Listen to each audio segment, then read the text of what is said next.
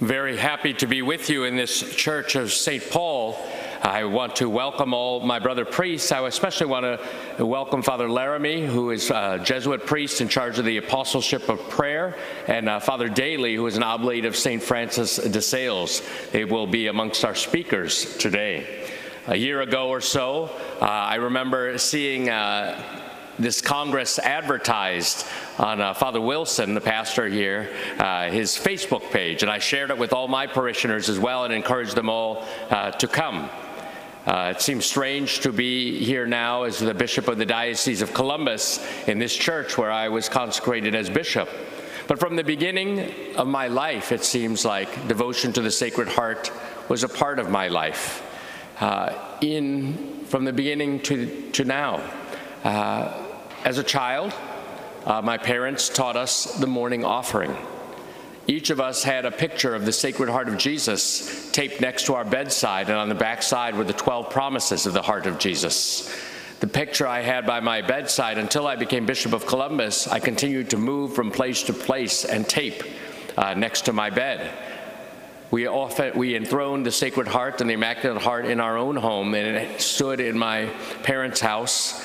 Uh, and until one month ago, uh, on this day when my mother died, the feast of St. Faustina, who also promoted the heart of divine mercy, uh, those pictures remained uh, in my mother's living room.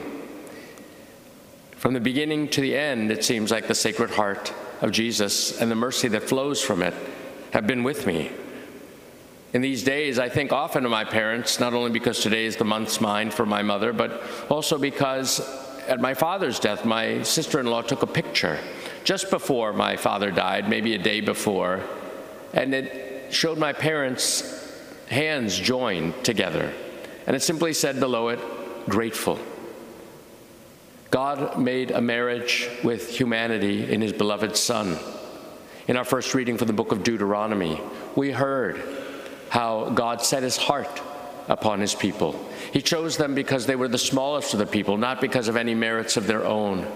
And he heard their cries.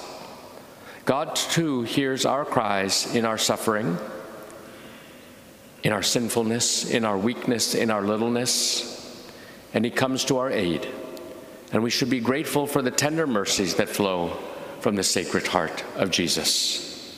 From the beginning to the end of our life, we experience this mercy. From the time of our baptism, which is a great outpouring of God's mercy, we are reminded that Jesus' heart was pierced with a lance at his passion, and blood and water flowed out. Water for the sign of baptism and new life, which he offers, blood for the sacrifice, the blood of redemption, and the Holy Eucharist, which we also receive, usually from our childhood on. Yes, from the beginning of to the end of our life, we receive grace upon grace. I remember when I was first ordained a priest, my parish church in Cincinnati was Sacred Heart of Jesus. And so I had a mass of Thanksgiving there at Sacred Heart. And uh, afterward, there was a reception. And the sons of the Sacred Heart came to the reception.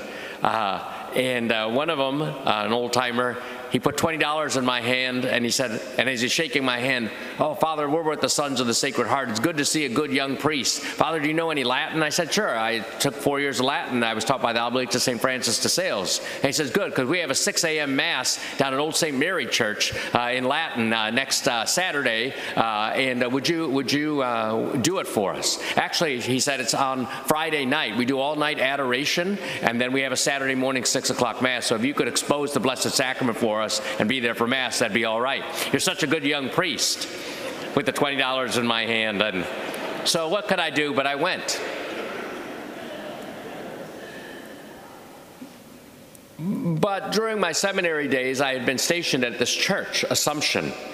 And there was a young man in that parish, he was 19 years old, who had a tumor, a brain tumor. And he was at Christ Hospital dying of the tumor. I knew his parents very well. And so I thought, well, I could do that 6 a.m. Mass and then stop up at the Christ Hospital and anoint him and visit with him. And so I did, and I was very bleary eyed. And I went into the hospital, I went up the elevator, and the first people I saw were his grandparents. And his mother said, his grandmother said, Oh, Father, please don't let my grandson die. And then I walked into the hospital room, and his parents were there. and they looked at me again with tears in their eyes. And I walked over. At this point, the young man could not, not speak, and I said, uh, Brian, uh, this is Father from Assumption. Um, uh, and he nodded his head, and I said, um, I want you to think of all the sins of your life. Are you sorry for your sins? If you are, squeeze my hand. And he squeezed my hand, and I gave him absolution, the apostolic pardon. And then that night, we had the parish festival, uh, which had a big heart on it, and said the heart of it all was the theme that year. And we had the Mass, and then he died shortly after. That is how I began my ministry as a priest. In awe and wonder of God's mercy, forgiveness, and tenderness. He will not abandon us. And then I began to think of many things that my parents taught us as a child, as children. My father would have us meditate often on the gospel passage which we heard. Come to me, all you who are weary and find life burdensome, and I will refresh you. Take my yoke upon your shoulders and learn from me, for I am meek and humble of heart, and your souls will find rest for themselves. For my yoke is easy and my burden is light. My father would say, You boys, you see, Jesus says, My yoke is easy and my burden is light. But when he had to carry his cross, he fell three times. His burden was not so easy. That was the burden of our sins. But then he would say to us, But no, he got back up. You must persevere. You have to keep getting back up. In our journey of faith, nothing is ever easy. But we have to keep persevering in our faith. I saw that in my father, who suffered greatly. He was an amputee, lost his leg, and lived with one leg for 10 years. My mother, I saw her suffer too in the flesh with Parkinson's, unable to walk the last few years of her life, and in the last 10 days, unable to swallow. And yet she received the sacraments with clear mind before her death. They persevered because they believed that everything Jesus told them including the promises that he revealed to St. Margaret Mary, were true. They trusted in God's faithfulness to them, even when they had not always been faithful to him. We too could learn to persevere, especially in our trust of God. Many years after my ordination, I was the dean of the seminary in Cincinnati, and I was uh, very busy on Sundays. I was taking two masses at a mega church like St. Paul's right across the street from the seminary. And uh, there was a woman there who was at Mass. I realized that she didn't go to communion. Uh, and she came uh, to me after Mass and said, Oh, Father, could I, could I come and see you?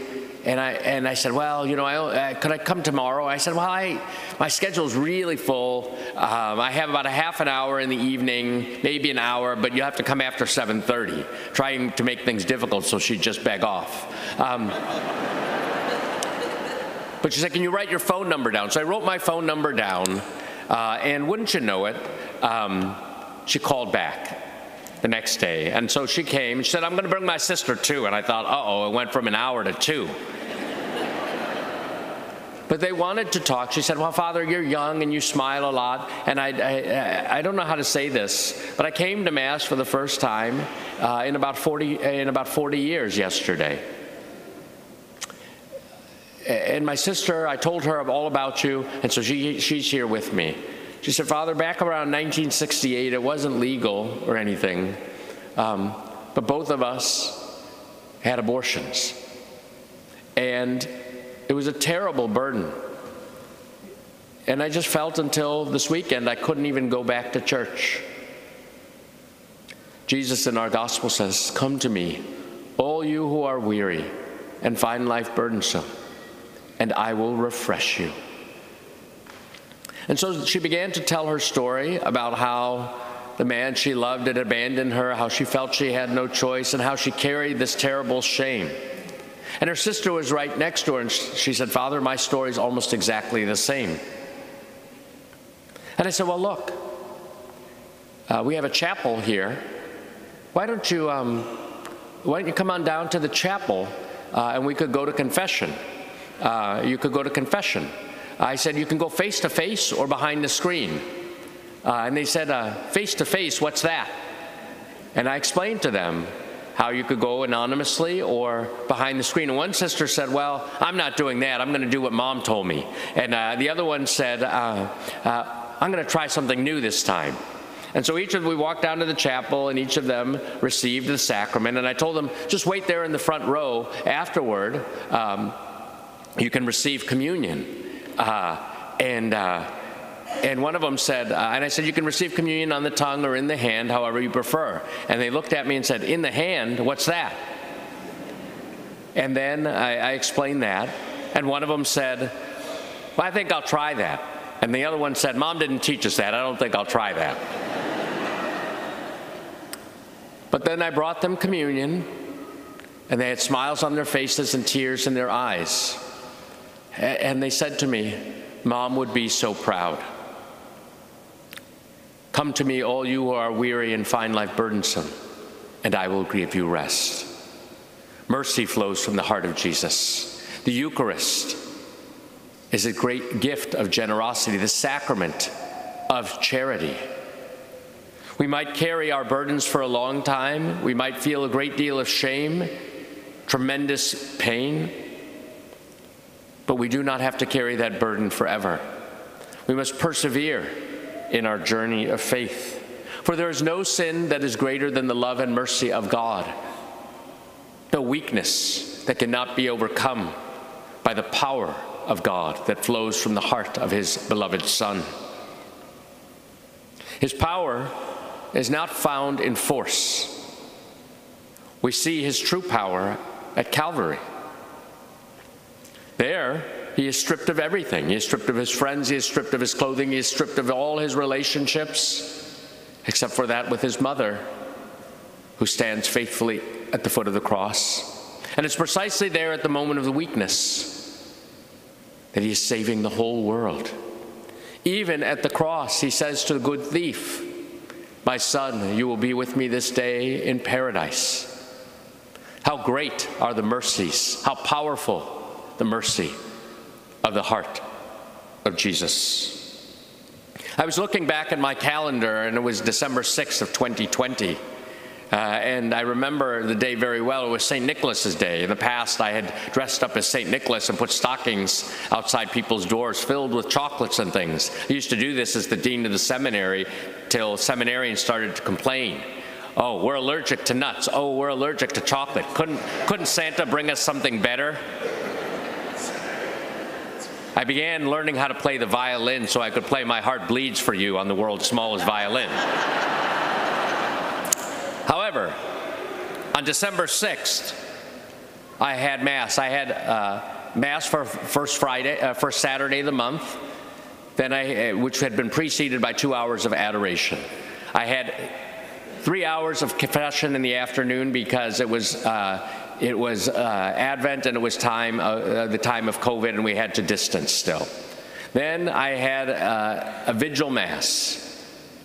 And I was pretty tired. I thought, it's probably time to eat something today. And I went back to the sacristy having had Mass, and I had five missed calls, all from the chaplain at the big hospital next door. And I was one of the priests authorized to go into the hospital. So I listened to the message of the chaplain, and they said, Oh, there's a man, Greg, and they gave me his last name. And I said, Well, I better go. He was, they said he wants confession and communion. I'll go. But I said, I wonder, I knew a guy by the same name at, at my pastoral internship parish. I wonder if it's the same guy. This fellow, Greg, had been head of the youth group. He and his wife, Betty, ran the ring toss booth at the festival, and I had helped them with that, um, trying to get people to buy tickets and waste their money in support of the church. And sure enough, I went in to the hospital room and I said, Are you Greg from Assumption? And he got tears in his eyes and he says, Yeah, Earl, I am. I see. He said, Oh, I should call you father now.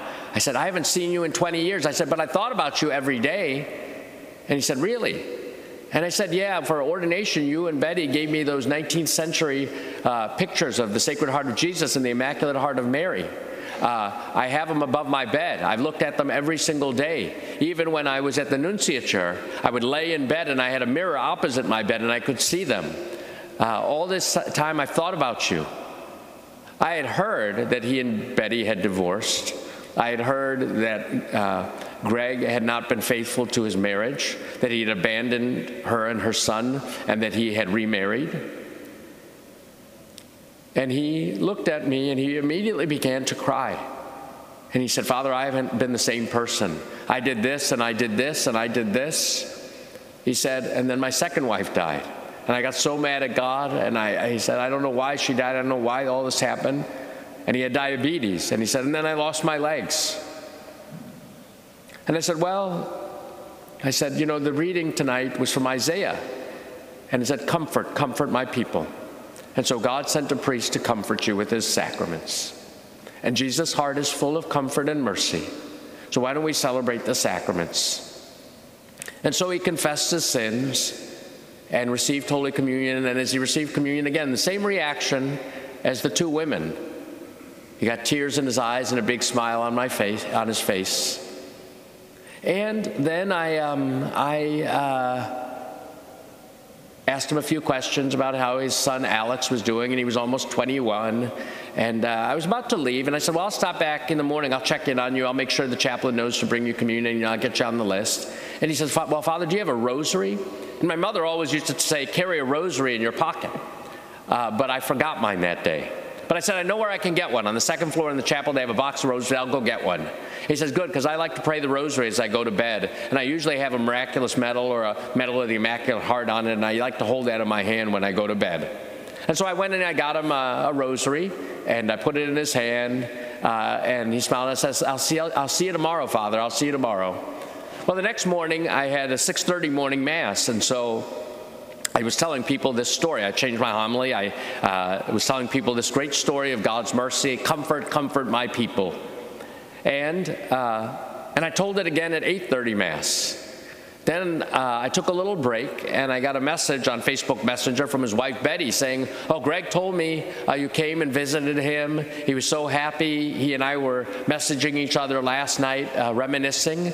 Um, he told me you brought him the sacraments and said, It's a good thing too because I also got a call this morning that he went home to the Lord. I do not know why God sent me there that night, except that it, was, it says in the book of Deuteronomy, He has set His heart upon you, upon you, His people, upon you as individuals. He does not forget you, He loves you. You belong to Him. And He will do anything to save you. And He will go anywhere to save you. And He will send the poorest of priests to your bedside if you honor his heart. He's full of the treasures, of the riches and knowledge of God. Many years ago, I did a retreat with a Jesuit father, Carl Moell. He wrote a book on uh, the Sacred Heart of Jesus, and he looked at all the Wednesday audience of Pope John Paul II and how he would talk about the heart of divine mercy and how the Sacred Heart of Jesus and how these two were really one and the same hearts. Father Moell said, and I told him that when we were children during June, we prayed the, the Sacred Heart Rosary and the Litany of the Sacred Heart. And he said, Pray the Litany of the Sacred Heart and pray it once by saying, Have mercy on us. He said that, but then pray it a second time. And instead of saying, Have mercy on us, say, Show us the joy and delight of your heart. Perhaps this morning, that me, might be our prayer. O most sacred heart of Jesus, show us the joy and delight of your heart.